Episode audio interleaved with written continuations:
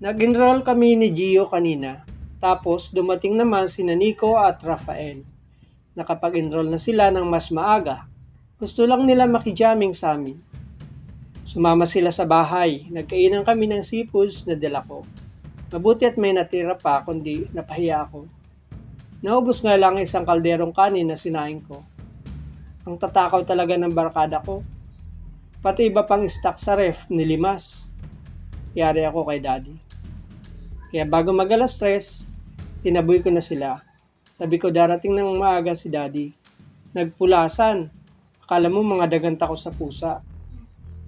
Hindi naman nangangain ng tao si daddy eh. Alam kasi nilang pananamantala ang ginawa nila. Sa akin, okay lang naman. Hindi naman kami maramot ni daddy. Lalo na pagdating sa pagkain. Masaya nga kami kapag may bumibisita sa amin. Malungkot naman kasi pag kaming dalawa lang lagi ang magkasalo sa hapag. Naitatanong ko nga sa sarili ko minsan, kailan kaya mag-uwi si daddy na mga kasalo namin araw at gabi? Laos na ba si daddy sa chicks o baka bumubuelo lang? Kung ano man ang sagot, di ko parehong gusto. Mas gusto ko pa rin na magkabalikan sila ni mami. Malulubos ang saya ko kapag nangyari yun.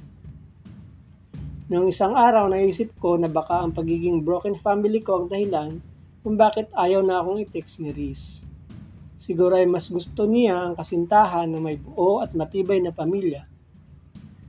Kahit ako naman siguro ang babae, mas pipiliin ko ang ganun. Nagkasya na nga lang ako sa pag-post ng family pictures namin. Throwback. Bata pa ako sa litrato kaya throwback. Nag-assume na buong family ko. Makakatulong din marahil ito pagdating ng araw. Malay natin, magilty ang daddy at mami ko. Isipin nila na naghahangad ako ng kanilang pagbabalikan. Dinadaan ko na lang sa ganun. Totoo naman, gusto kong mapansin nila ang gusto kong sabihin sa kanila na hindi ko masabi sa personal.